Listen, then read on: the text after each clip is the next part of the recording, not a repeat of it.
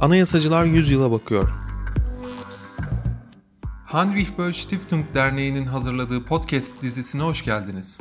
1921 Anayasası'nın 100. yılı vesilesiyle hazırladığımız bu dizide Türkiye'nin önde gelen anayasacılarının gözünden 100 yıla bakıyor ve onların kişisel tarihleri ışığında Türkiye'nin anayasal geçmişini ve geleceğini konuşuyoruz. Dizimizin dördüncü bölümünde konuğumuz doçent doktor Didem Yılmaz. Öncelikle hoş geldiniz hocam. Ee, podcast dizimize katıldığınız için, katılmayı kabul ettiğiniz için teşekkür ederim öncelikle. Ben teşekkür ederim davetiniz için sevgili Uğur. Hocam e, öncelikle ben sizin hikayenizden başlamak istiyorum. E, acaba Didem Yılmaz kimdir? E, neden e, hukukçu olmaya karar vermiştir diye e, bir soru sorarak başlayabiliriz. Evet sonuçta e, herkesin e, serüveni farklı. E, hukuk fakültesine onu getiren serüvenler farklı. Ben hukuk okumayı e, ne zaman karar verdim değil, açıkçası ben kendimi hukuk fakültesi birinci sınıfta gerçekten bu yola hiç farkında olmadan girdiğimi fark ettim. Özellikle bir değil ikinci sınıfta çok özür dilerim Cemal Hoca'nın devlet kuramı dersi sırasında öğrendiklerim benim ortaokuldan beri aslında kafamı kurcalayan temel meseleleri e, e, temel meseleleri aydınlattı. Dolayısıyla aslında farkında olmadan kendi kendime bir yol çizmişim ve e, bu şekilde hukuk fakültesinde e, dediğim gibi ikinci sınıfta bunu fark ettim açıkçası. Çok bilinçli bir tercih değildi benimki e, hukuk fakültesine girmek. Hani e, genelde e, öğrencilere sorduğumuz zaman e, belli bir hedef oluyor. Genelde o hedefi de uluslararası hukuk olarak açıklıyorlar. Her ne kadar içeriğini bilmeseler de. E, dolayısıyla farkında olmadan bilinçsiz bir tercih ama doğru bir tercih yaptığımı dediğim gibi ikinci sınıfta gördüm. Benim hikayem de böyle başladı. Peki hukukçu olmaya bu şekilde karar verdiniz ama hani anayasacı olma hikayeniz herhalde e, çok daha farklıdır ve e, acaba lisans döneminize mi dayanıyor? Sonrasında mı e, başka vesilelerle mi karar verdiniz? Ee, anayasacı olmaya ben karar vermedim aslında. Anayasacı olduruldum. Burada rahmetli Erdoğan e, Tiziç Hoca'yı anmak e, istiyorum elbette. Çünkü dediğim gibi ben e, hukuk fakültesine e, neden yönlendiğimi ikinci sınıfta Cemal Hoca'nın dersleriyle anladığımı söyledim biraz önce. Dolayısıyla da e, ve o meselelerle ilgili daha fazla kafa yormak ancak bir akademik kariyer e, yapmakla mümkün olduğunu anlayınca ikinci sınıfın sonunda ben Cemal Hoca'ya dedim ki hocam dedim yani hani benim e, şeyim çok net.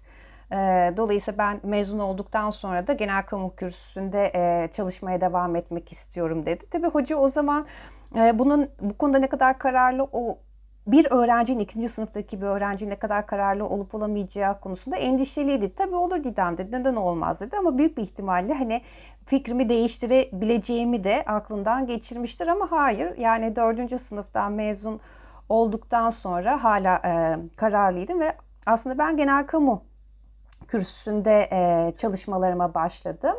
Ondan sonra e, tabii e, Cemal Hoca da o dönem bizim e, e, üniversiteden ayrıldı. Bilgi Üniversitesi'ne geçmişti. Sonra benim bir Strasbourg maceram oldu. Bir e, yüksek lisans programına katılmıştım. Dönüşte Erdoğan Hoca beni aldı karşısında dedi ki Didem dedi bak dedi. Bunu genel, genel kamu çalışan e, hocalarım e, anlayışla karşılayacaktır diye düşünüyorum ama e, Erdoğan Hoca şöyle söyledi. Ana, e, genel kamu dediğin anayasa hukuk genel esaslardır dedi. Dolayısıyla ben kürsüdeki hocalarla konuştum. E, seni anayasa kürsüsüne almaya karar verdim dedi. Dolayısıyla bak dedi e, böyle şeyler olur dedi. Ben de Roma kürsüsünde başlamıştım. Sonra kendimi anayasada buldum dedi. Dolayısıyla e, tabii e, Erdoğan Hoca yani bu kadar senelerin tecrübesi ne sahip e, hoca böyle bir şey söyleyince e, peki hocam dedim. Dolayısıyla benim anayasa serüvenim de genel kamu üzerinden başladı aslında. Benim için şu an şaşırtıcı olan ben Teziç Hoca'nın e, Roma hukukuyla başladığını bilmiyordum. Evet, evet, evet. Ee, aslında Bülent Nuri Esen Hoca çok istemiş e, Erdoğan Hoca'yı Ankara'da anayasa e, kürsüsünde başlamasını. Ama hocanın Ankara'ya gitmem, e, gitmeyi çok tercih etmediğini söylediğini hatırlıyorum. Dolayısıyla İstanbul'da önce Roma ondan sonra anayasa kürsüsü diye anlatmıştı kendisi. Anladım. Erdoğan Teziç gibi bir hocanın teşvikiyle anayasa hukukuna e, giriş yapmak herhalde e, ayrıcalıklı bir şey olsa gerek. yani e, sonuçta e, genel kamu kürsüsü de elbette yani Cemal Hoca ile çalışmak çok bambaşka e, bir e, dünya. E, ama e, Erdoğan Hoca'dan da böyle bir e, e, teşvik almak dediğin gibi onun o da çok kıymetliydi. Dolayısıyla ben bir süre mümkün olduğu kadar genel kamuoyuyla bağımı haliyle e, koparmamaya çalıştım. Ama ister istemez tabii haliyle doktora yeterlik sürecinde daha e, teknik anayasa hukuku meselelerine de eğilmem gerekiyordu. Ama hala e, e, genel kamunun yeri e, bende ayrıdır. Çok e, genel kamu kürsüsünde çalışan arkadaşlarımı e, her zaman desteklerim. Çok da imrenirim. O da ayrı. evet. Ee, peki hocam e, yavaş yavaş anayasacılık meselelerine giriş yapalım isterseniz. Ee, 1921 Anayasası'nı siz e, nerede görüyorsunuz? Sizin için nasıl bir yere sahip 1921 Anayasası? Çünkü çok e, çok, e, hani yapım yöntemi ve içerik olarak e, çok konuşulur. E, kendine özgü birçok niteliği vardır ama siz e, e, 1921 Anayasası'nı nasıl kimliklendirirsiniz? Çok muazzam bir yerde 1921 Anayasası. Bence bu sadece e, işte e, klasik Bülent Tanör Hoca'nın ifadesiyle Osmanlı Türk anayasal gelişmeleri perspektifinde çok muazzam bir yerde kuşkusuz ama sadece onun için söylemiyorum. E, dünya anayasacılığı bakımından da çok muazzam bir yerde. Çünkü e, 1921 Anayasası'nın e, yapıldığı uluslararası konjonktüre baktığımız zaman işte e, bir dünya savaşı geçmiş. O dünya savaşının arkasından değişen siyasal rejimler e, böyle eğilimlerin ya da böyle gelişmelerin işte Almanya, İtalya e, ne tür e, yönetimler doğuracak kısa bir süre sonra onları da biliyoruz. Böyle bir dönemde bir ulusal mücadelenin e, demokratik kurumlar eliyle yapılmasının ve başarılmasının ve bir ulus devletin bu şekilde kurulmasının bence tek örneğidir dünya anayasacılığı bakımından 1921 Anayasası. Bu çerçevede Bülent Hoca kitabında e, yine Osmanlı Türk anayasal gelişmeleri çerçevesinde 21 Anayasası'nın e, e, tek e, demokratik ilk ve tek demokratik anayasa yapım e, yöntemine örnek olduğunu söyler. Belki bu çerçevede biraz önce söylediğimle bağlantılı kurarsak eğer bir bağımsızlık mücadelesi, bir imparatorluğun e, e, yıkıntılarının altından bir ulus devlet inşa sürecini bu kadar e, barışçıl ve hukuk kural ve kurumlarına dayanılarak yapıldığının bence e, gerçekten dünya açısından da tek örneği diyebiliriz. Yani bu şekilde bu kadar da muazzam olduğunu düşünüyorum açıkçası. Peki hocam 1921 e, Anayasası'ndan sonra e, ya Türkiye'nin geçmiş yüzyılına baktığımızda e, aslında çok inişli çıkışlı, çok hareketli sürekliliklerin olduğu ama bir o kadar da sert kopuşların olduğu bir anayasa tarihinden bahsediyoruz. Fakat size soracağım soru özellikle sizin e, kendi kişisel tarihinizle, hayatınızla kesişen yönleri itibariyle e, sizce e, kendi anayasacı olmaya karar verdiğiniz andan itibaren tanık olduğunuz anayasal süreçler içerisinde kritik dönüm noktası olarak e, hangi noktaları sayabilirsiniz? Bu 100 yıllık anayasacılık e, sürecimizde, Cumhuriyet Anayasacılığı. E, evet hocam, yani 1921 Anayasası ve sonrasında e, bizim anayasal serüvenimize baktığınız zaman özellikle sizin kişisel tarihinizle kesişen noktalar bakımından Sizce e, kritik dönüm noktaları, anayasal anlar e, nelerdir? Ee, ne, e, oldukça zor bir soru sevgili Uğur. Ve birden fazla aslında bu çok e, yani Tabii, olumlu birçok cevap verilebilir ama hani belki e, kişisel tarihimle ilk, ilk üçü sıralarsanız bizim için Evet, ve kişisel- neden öyle olduğunu, neden bunların e, yön verdiğini bu kadar geldiğimiz nokta itibariyle. Kişisel tarihimle kesiştiği anlar derken benim tanık olduğum e, Evet hocam. anlarımı.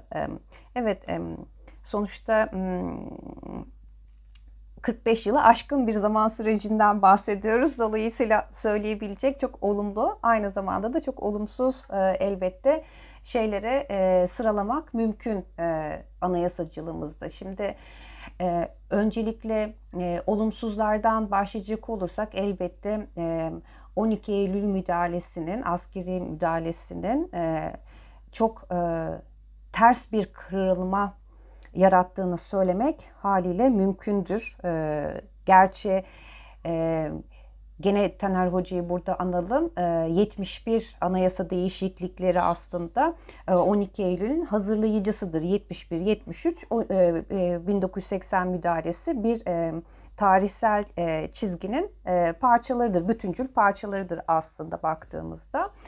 E, bunun yanında e, şimdi olumsuzları e, sı- sıralamak gerekirse bu askeri müdahaleden sonra açıkçası 2007 e, siyasal krizinin bir anayasal krize dönüştürülmesi e, gayet e, olumsuz bir örnek ve e, e, çok zihnimde de açıkçası çok canlı. O da e, 2007'de ne oldu diye hatırlayacak olursak e, Ab- e, Ahmet Necdet Sezer'in e, görev süresi sona e, ermesine yakın Nisan ayında yeni Cumhurbaşkanlığı seçim süreci başladı. Bu seçim sürecinde 3 Kasım 2002 genel seçimlerinden sonra iki partili oluşan parlamentoda e, Cumhurbaşkanı adayı bakımından bir siyasal resleşme.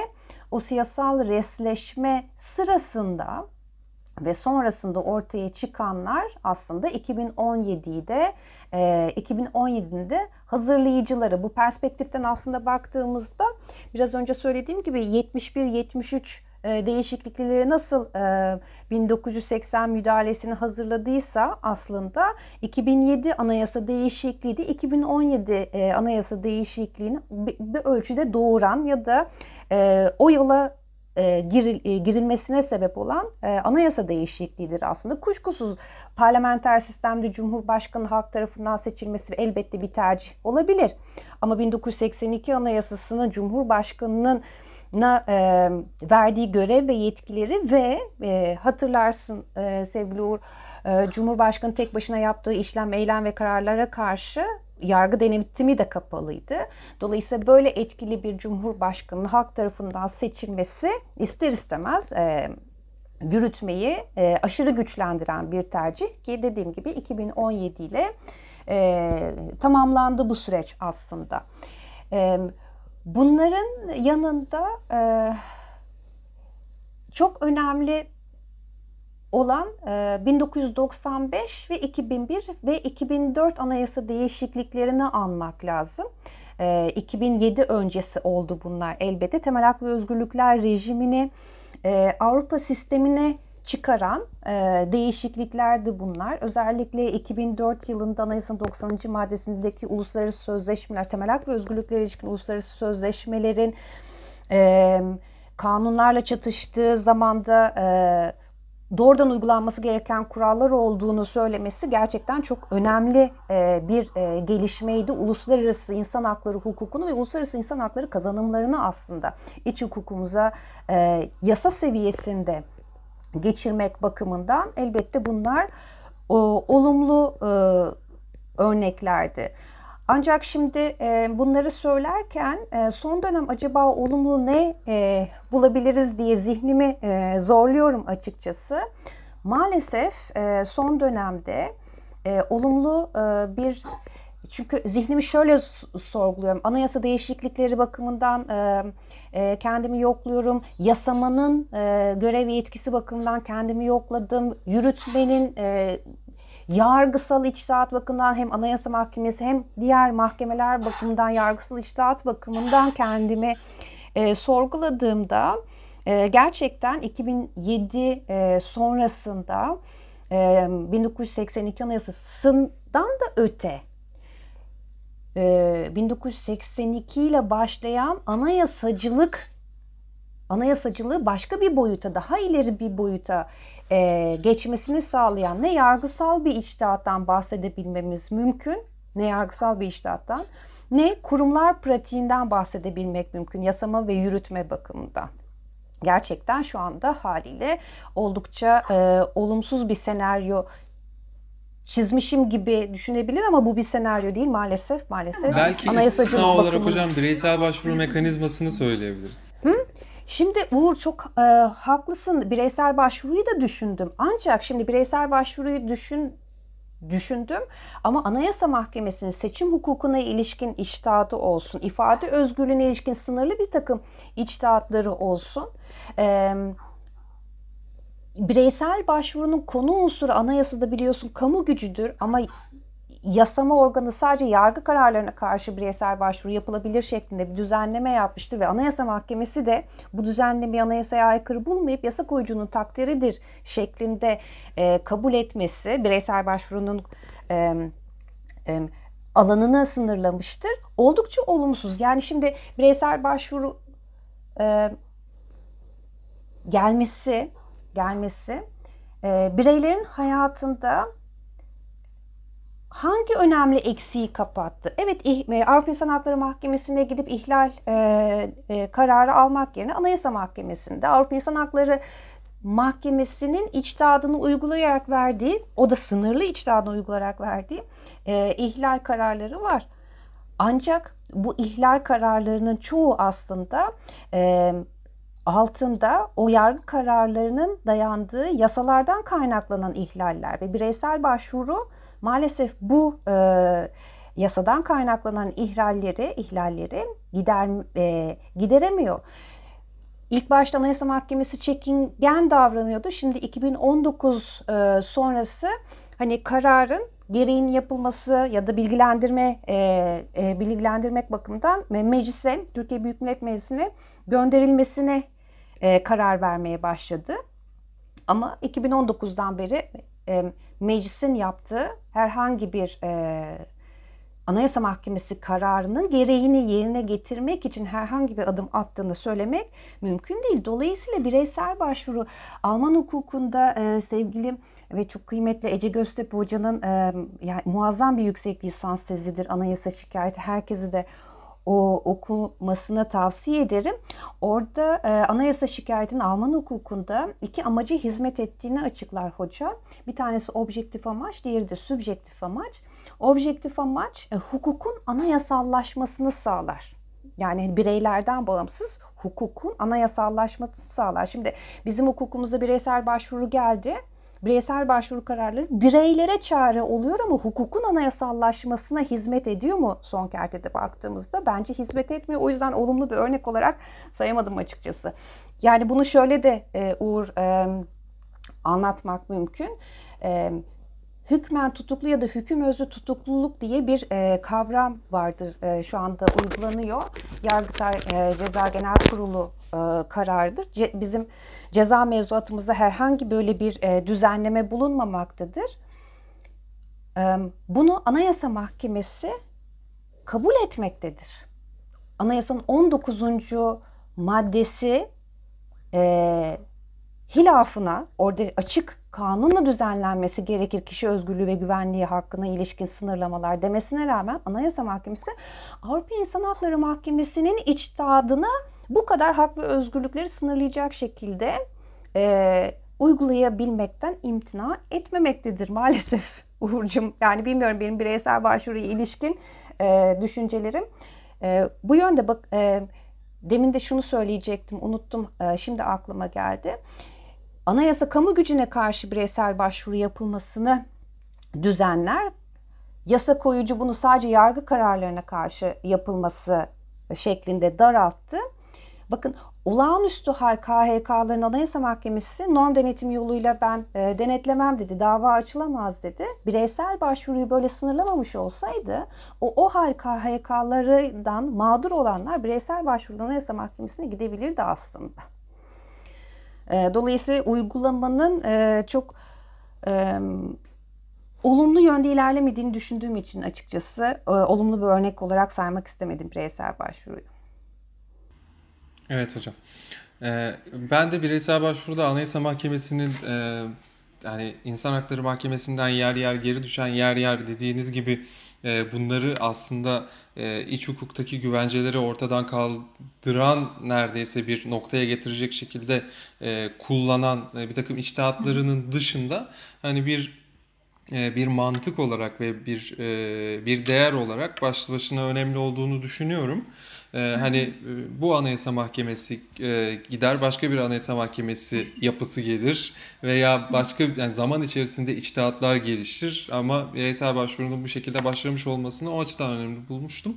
Çünkü e, bizim için Türkiye'de insan hakları mahkemesi kararları hep havada olan hatta uzaklarda bir yerlerde yazılan bir takım metinler ve hatta Türkçe'de yazılmadığı için e, birçok e, hakim savcının da hakim olmadığı metinler ama Anayasa Mahkemesi anlam yani bu anlamda biraz e, buna da yardımcı olmuştur diye düşünüyorum. Hani az da olsa.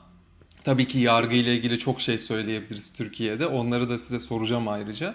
Yani belki o açıdan bir e, hani olumlu olarak görülebilir diye düşünmüştüm. Doğru. Ben o metinleri şunu, yeryüzüne indirdi gökten biraz.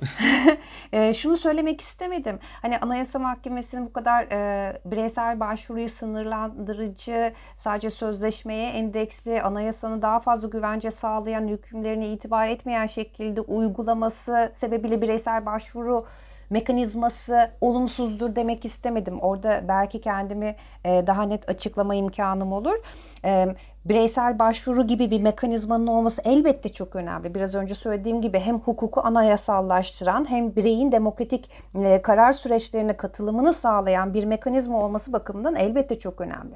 Çok önemli bir hukuki çare e, üretmektedir. Ancak işte o hukuki çare üretmesi bu yasa düzenlemesi ve ona arka çıkan anayasa mahkemesi ile e, oldukça sınırlanmalıdır. Kuşkusuz kurumlar e, kurumları canlı tutan insanlardır. Kurum, o insanlar değiştikçe kurumların e, şeyi de değişir, e, tutumları da değişebilir. Dolayısıyla çok daha özgürlükçü bir uygulama söz konusu olabilir elbette. Evet. Peki hocam, Biraz da bugünü sorayım size. Yani bugüne aslında adım adım geldik e, e, konuşarak. E, fakat bugünkü anayasal veya e, siyasal rejimi nasıl değerlendirirsiniz? Yani Türkiye e, yani 2007'den bahsettiniz, 2017'ye e, geldiğinden hani öncül olduğundan bahsettiniz.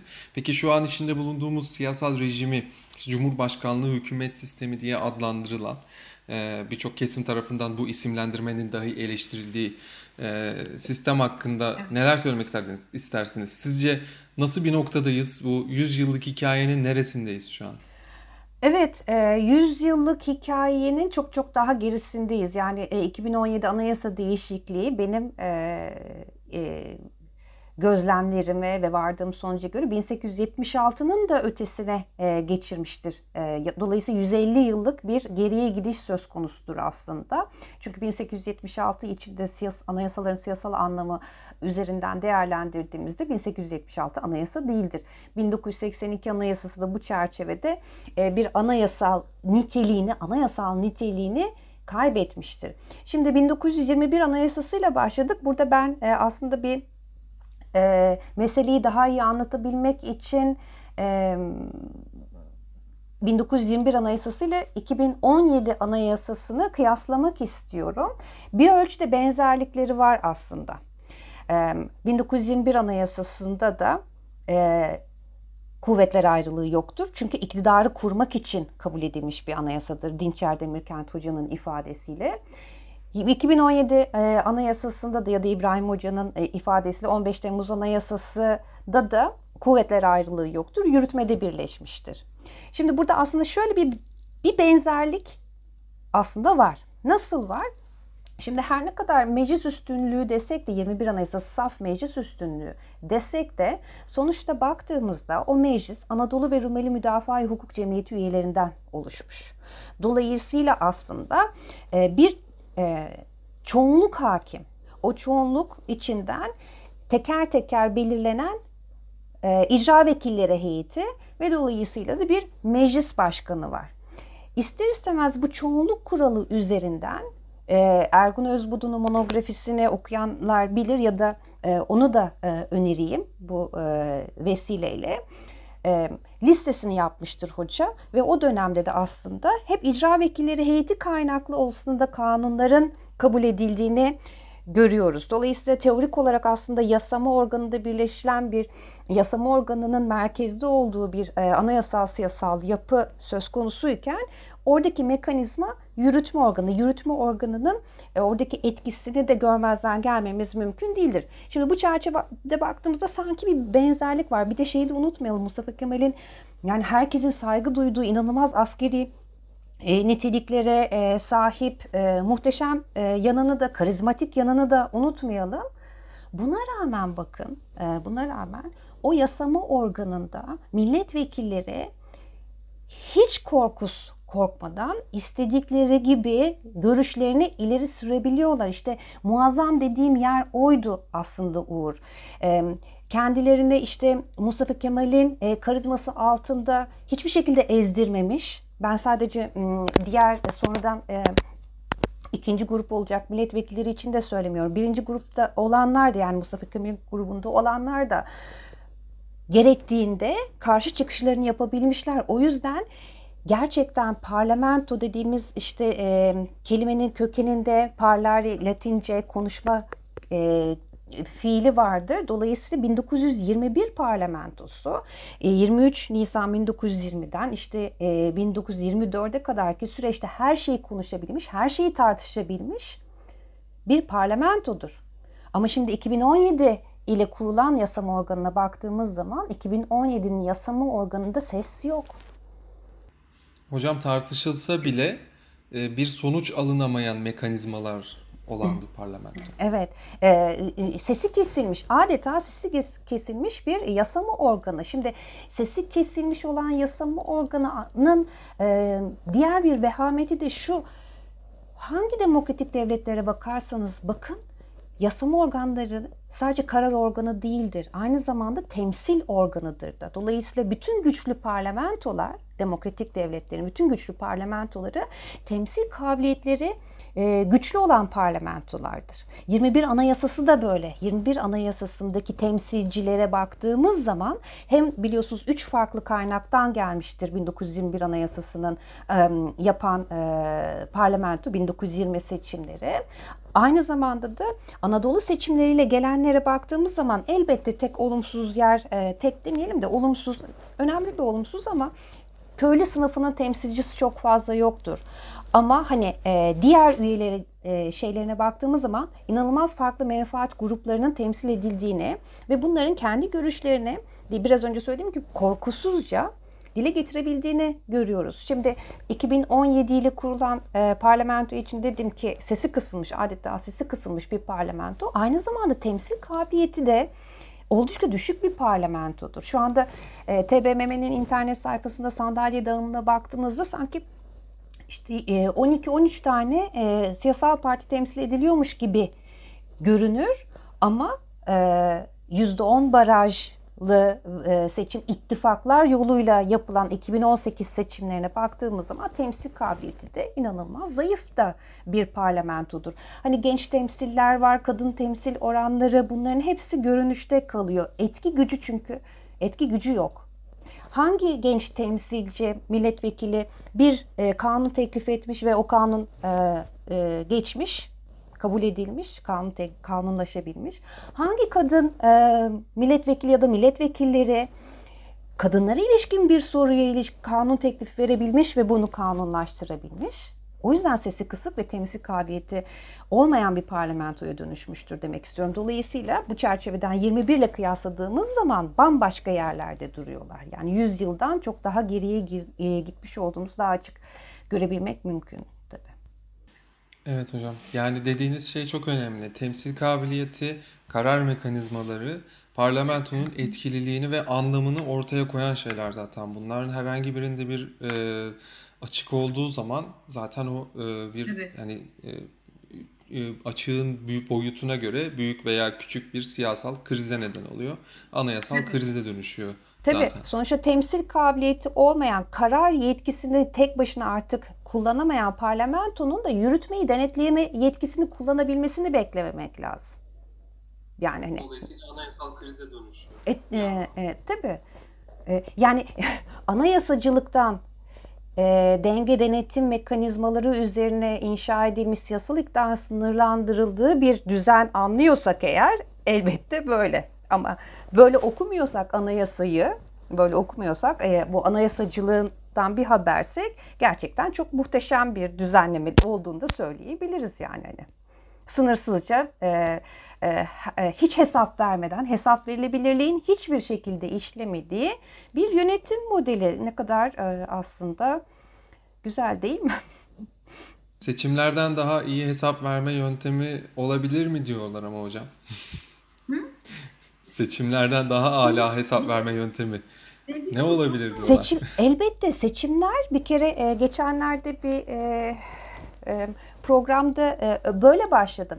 Seçim sonuçta aslında biz nasıl biliriz? İlk olarak söylediğimiz şey e, yurttaşların e, yönetime katılabildikleri temel araçlardır seçimler. Dolayısıyla yurttaş iradesine dayanan yönetim modelleri de seçimlerle kurulur. Demokratik yapının ilk e, usulü koşulu ilk başlama aracıdır ama şeyi hiçbir zaman unutmayalım. Senin de söylediğin gibi seçimler aynı zamanda hesap verilebilirliği sağlayan mekanizmalardır. Ama nasıl seçimler hesap verilebilirliği?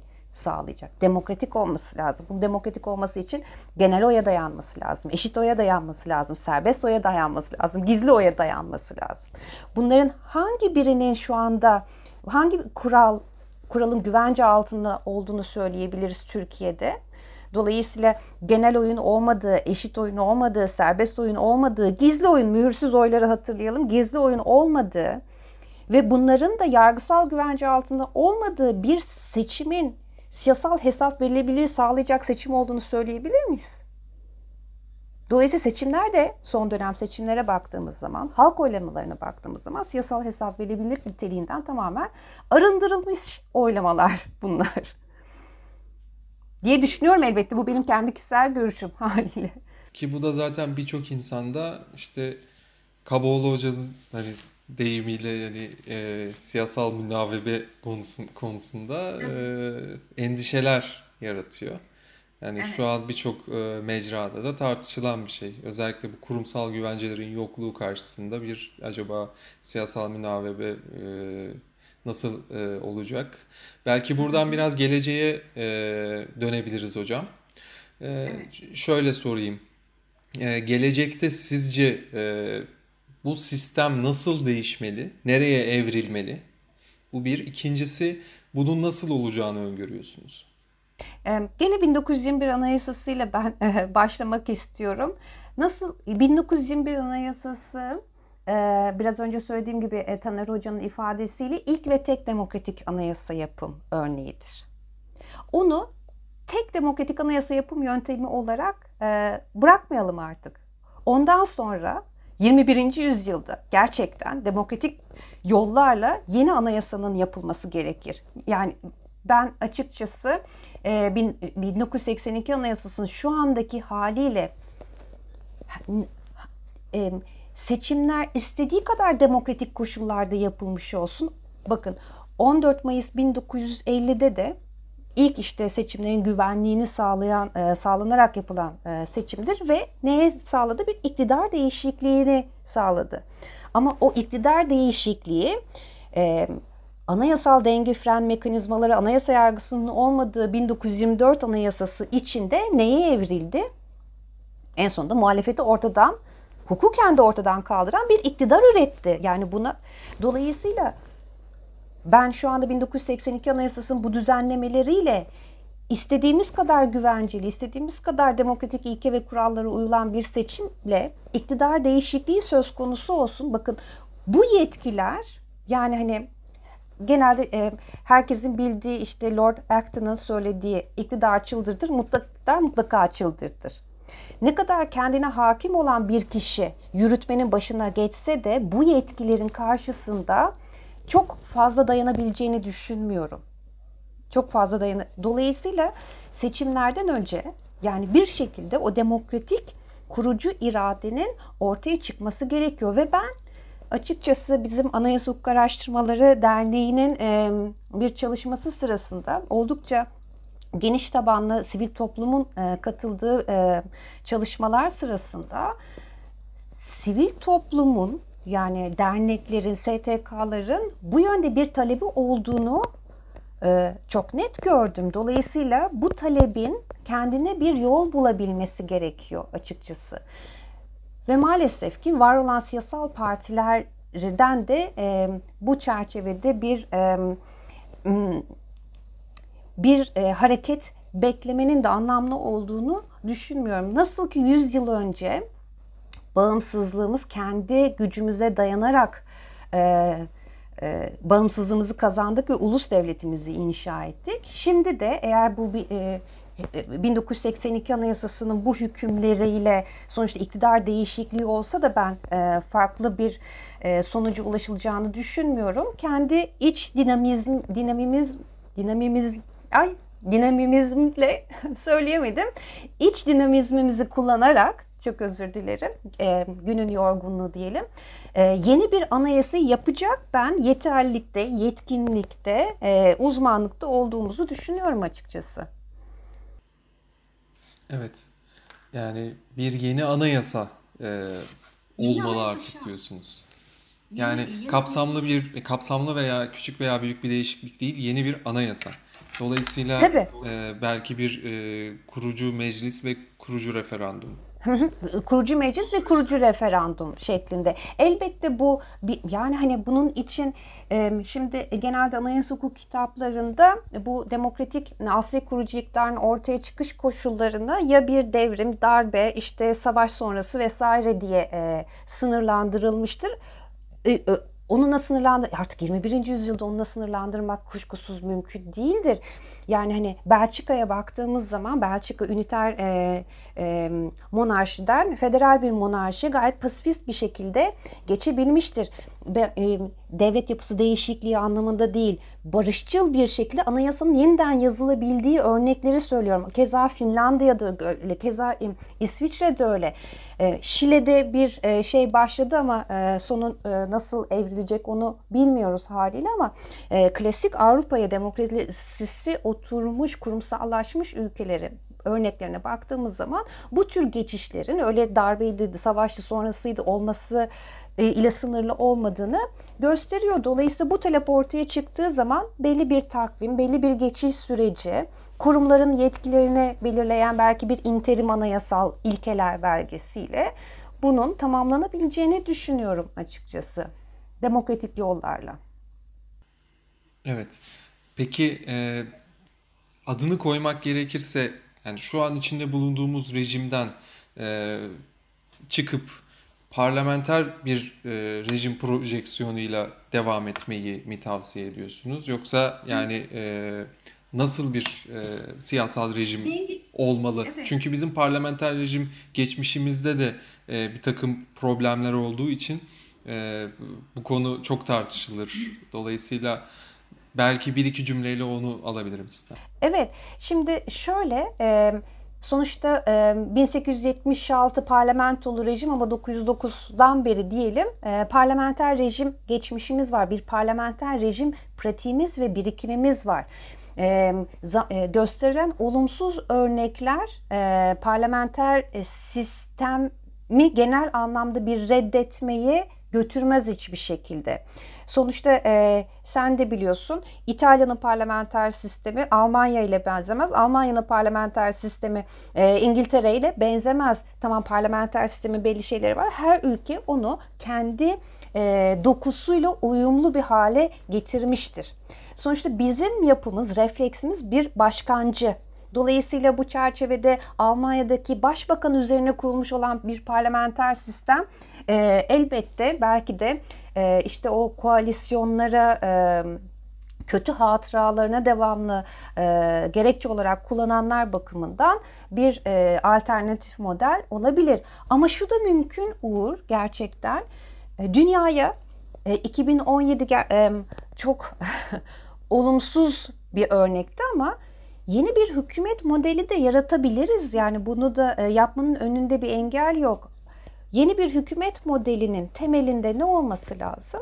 Denge denetim, hesap verilebilirlik, siyasal ve yargısal hesap verilebilirliğin olduğu, denge denetiminin olduğu, belki üç başlı bir yürütme, ne bileyim işte belki e, farklı yürütme modelleri, farklı yasama yürütme ilişkileri kur, kurgulanabilir. Yani Amerikalılar da 1787 yılında sonuçta başkanlık sistemini bilerek yola çıkmadılar değil mi? Rasyonel bir takım temelleri, ilkelerden yola çıkarak bu başkanlık sistemini kurdular. Dolayısıyla parlamenter sistem en e, akılcı olan e, şey olacaktır, tercih olacaktır. Dediğim gibi 150 yıllık bir kurumlar çünkü birikimi vardır. Kurumların refleksi vardır yasama yürütme ilişkilerinde beğensek de beğenmesek de. Ama diyelim ki e, parlamenter rejim e, hiçbir şekilde istenmiyor, geri dönüş istenmiyor. Yeni bir rejim de üretmek kuşkusuz mümkün ama yani neye dayanmak lazım? Neden fedakarlık etmemek gerekiyor? Yargısal ve siyasal hesap verilebilirlikten, şeffaflıktan ve denge denetim araçlarını muhafaza ettiğiniz farklı yürütme modelleri, farklı yasama modelleri, farklı yürütme yasama ilişkilerini elbette kurgulamakta bir sınır, şey yok, sorun yok bence. Evet. Yani aslında e, anayasalar e, bir anlamda e, toplumların geçmişine de ayna tutan metinler oluyor. Tabii. Çünkü şöyle bakmak lazım bence. Bir anayasa metnini açıp baktığımız zaman o sadece bir metin değildir. Onun geçmişi vardır. Bir maddenin neden öyle düzenlendiğini oradan oradan anlayabiliriz. Siyasal tarihten anlayabiliriz mesela. Yani bizim 2017 sonrası şu an sahip olduğumuz bir e, anayasadaki maddelerin de aslında e, bizim siyasal tarihimiz hakkında çok fazla fikir verdiğini e, görüyoruz. Dolayısıyla o anlamda bir otobiyografi metni anayasa. Tabii, tabii çok doğru. Ee, otobiyografi e... metni ve bunun ne kadar demokratik olduğu da o bütün o deneyimlerden süzülecek e, ve işte bahsettiğiniz demokrasi ilkeleri çerçevesinde oluşacak işte bu kurucu iktidar anıyla e, oluşacak bir şey. Dolayısıyla e, yani bu otobiyografileri demokratik bir şekilde yazmak da bizim elimizde toplum olarak. Kesinlikle, kesinlikle. Burada e, e, e, açıklayıcı olması bakımından e, bir örnek aklıma geldi. 115. maddede bizim anayasanın 115. maddesine şu anda baktığımız zaman ilga oldu ama 2017 öncesine baktığımız zaman şunu söylüyordu. Seçim döneminde, seçim döneminde Adalet İçişleri Ulaştırma Bakanlığı istifa eder. Bakanı istifa eder. Bakın buna benzer bir kuralı hiçbir anayasa, Avrupa Anayasası'nda bulamazsınız. Bu tam da bizim işte biraz önce senin söylediğin gibi anayasal hafızanın ya da anayasal geçmişin e, kazandırdığı bir kuraldır. Neyi güvence altına alır? Seçimlerin doğruluk, e, siyasal iktidarın baskısı altında kalmadan serbest bir şekilde yapılmasının anayasal güvencesi olarak kazandırılmıştır 1982 ve 12 Eylül Anayasası'na üstelik de yani. Ama e, bu e, 2017 anayasa değişikliğiyle kaldırılmış e, bir düzenlemedir maalesef. Peki hocam eklemek istediğiniz bir şey var mı? E, e, eklemek istediğim şu olabilir. E, biraz önce söylediğim gibi e, 1921 Anayasası'nın 100. yılını kutladık bu sene. E, umarım e, kısa bir zamanda onun kadar demokratik, onun kadar çoğulcu ve katılımcı e, bir yeni anayasal süreci demokratik yollarla ve barış içinde yapabiliriz. Bunun altını çizmek istedim sadece tekrar. Kesinlikle katılıyorum bu temennilere. Umarım başarabiliriz. Evet. Hocam katıldığınız için çok teşekkür ederim. Ee, benim için de çok Ben keyifli bir sohbet ederim oldu. Ya bana kalsa ben bu Benim sohbeti bir, bir saat daha devam ettirmek isterim. Ama süremiz sınırlı. O yüzden çok teşekkür ederim katıldığınız için. Çok sağ olun. Ben de nazik davetiniz için teşekkür ederim sevgili Uğur.